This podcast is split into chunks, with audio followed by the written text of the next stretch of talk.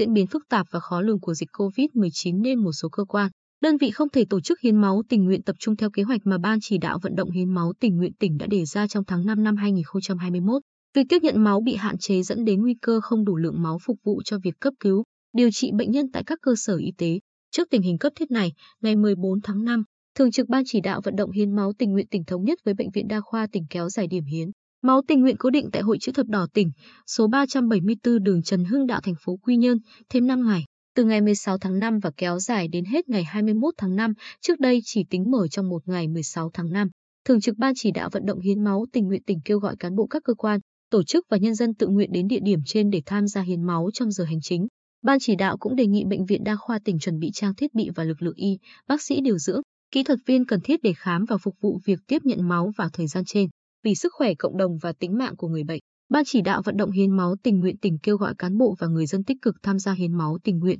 Mọi vấn đề liên quan đến hiến máu khẩn cấp, đột xuất liên hệ với văn phòng Ban chỉ đạo tỉnh, số điện thoại 02563821655. 0